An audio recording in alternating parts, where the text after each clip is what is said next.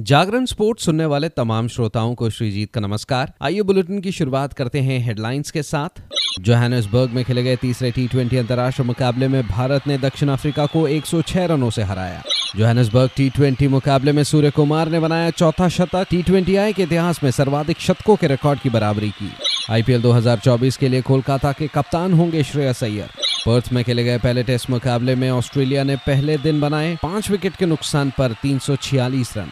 FIFA पुरस्कारों की सूची में शामिल चैंपियंस लीग विजेता कोच पेप गॉडियोला और गिराल्डेज अब खबरें विस्तार से। जोहानिसबर्ग के न्यू वैंड्रो स्टेडियम में दक्षिण अफ्रीका और भारत के बीच तीसरा टी ट्वेंटी अंतर्राष्ट्रीय मुकाबला खेला गया था, जिसे भारत ने 106 रनों से अपने नाम कर लिया। इस जीत के साथ भारत ने तीन मैचों की सीरीज़ में एक एक की बराबरी कर ली है। पहले बल्लेबाजी करते हुए भारतीय टीम ने 20 ओवरों में सात विकेट के नुकसान पर 201 रन बनाए, जहाँ कप्तान सूर्य कुमार यादव ने छप्पन गेंदों में सात चौके और आठ छक्कों की मदद ऐसी सौ रन बनाए। उनके अलावा यशस्वी जायसवाल ने साठ रनों का योगदान दिया। उधर दक्षिण अफ्रीका के लिए केशव महाराज और विलियम्स ने दो दो विकेट लिए। 202 रनों के लक्ष्य का पीछा करने उतरी दक्षिण अफ्रीका की पूरी टीम तेरह दशमलव पाँच ओवर में पिचानवे रन पर ऑल आउट हो गई, जहाँ डेविड मिलर ने सर्वाधिक पैंतीस रन बनाए। उधर भारत के लिए कुलदीप यादव ने दो दशमलव पाँच ओवरों में सत्रह रन देकर पाँच सफलताएँ हासिल की। अब सत्रह तारीख से दोनों टीमें तीन मैचों की वनडे सीरीज़ खेलेगी।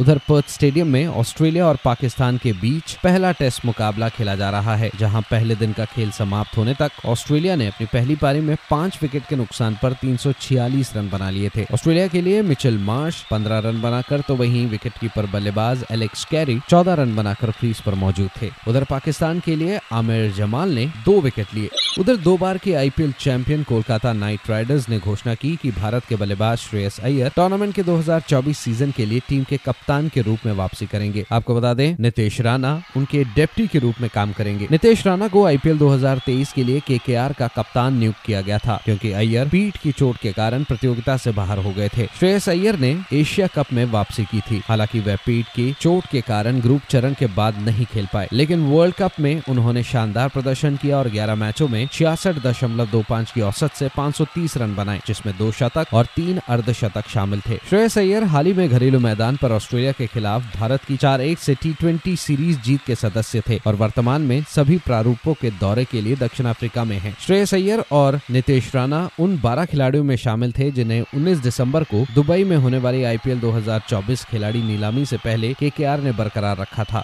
उधर चैंपियंस लीग विजेता कोच पेप गोटियोला और जोनाथन गिराल्डेज को फीफा के 2023 में दुनिया के सर्वश्रेष्ठ कोच के पुरस्कार के लिए अंतिम सूची में शामिल किया गया। गोडियोलो ने मैनचेस्टर सिटी को पिछले सत्र में तीन ट्रॉफियाँ दिलाई थी। वह पुरुष फुटबॉल में फीफा के सर्वश्रेष्ठ कोच पुरस्कार के लिए सिमोन इंगाजी और लुसियानो स्पैलेटी के साथ तीन उम्मीदवारों में शामिल हैं। गिराल्डेज महिला फुटबॉल में सर्वश्रेष्ठ कोच के उम्मीदवारों में सबसे आगे हैं। बार्सिलोना ने स्पेनिश लीग जीती और फिर सेमीफाइनल में चेल्सी को हराकर यूरोपीय खिताब जीता था।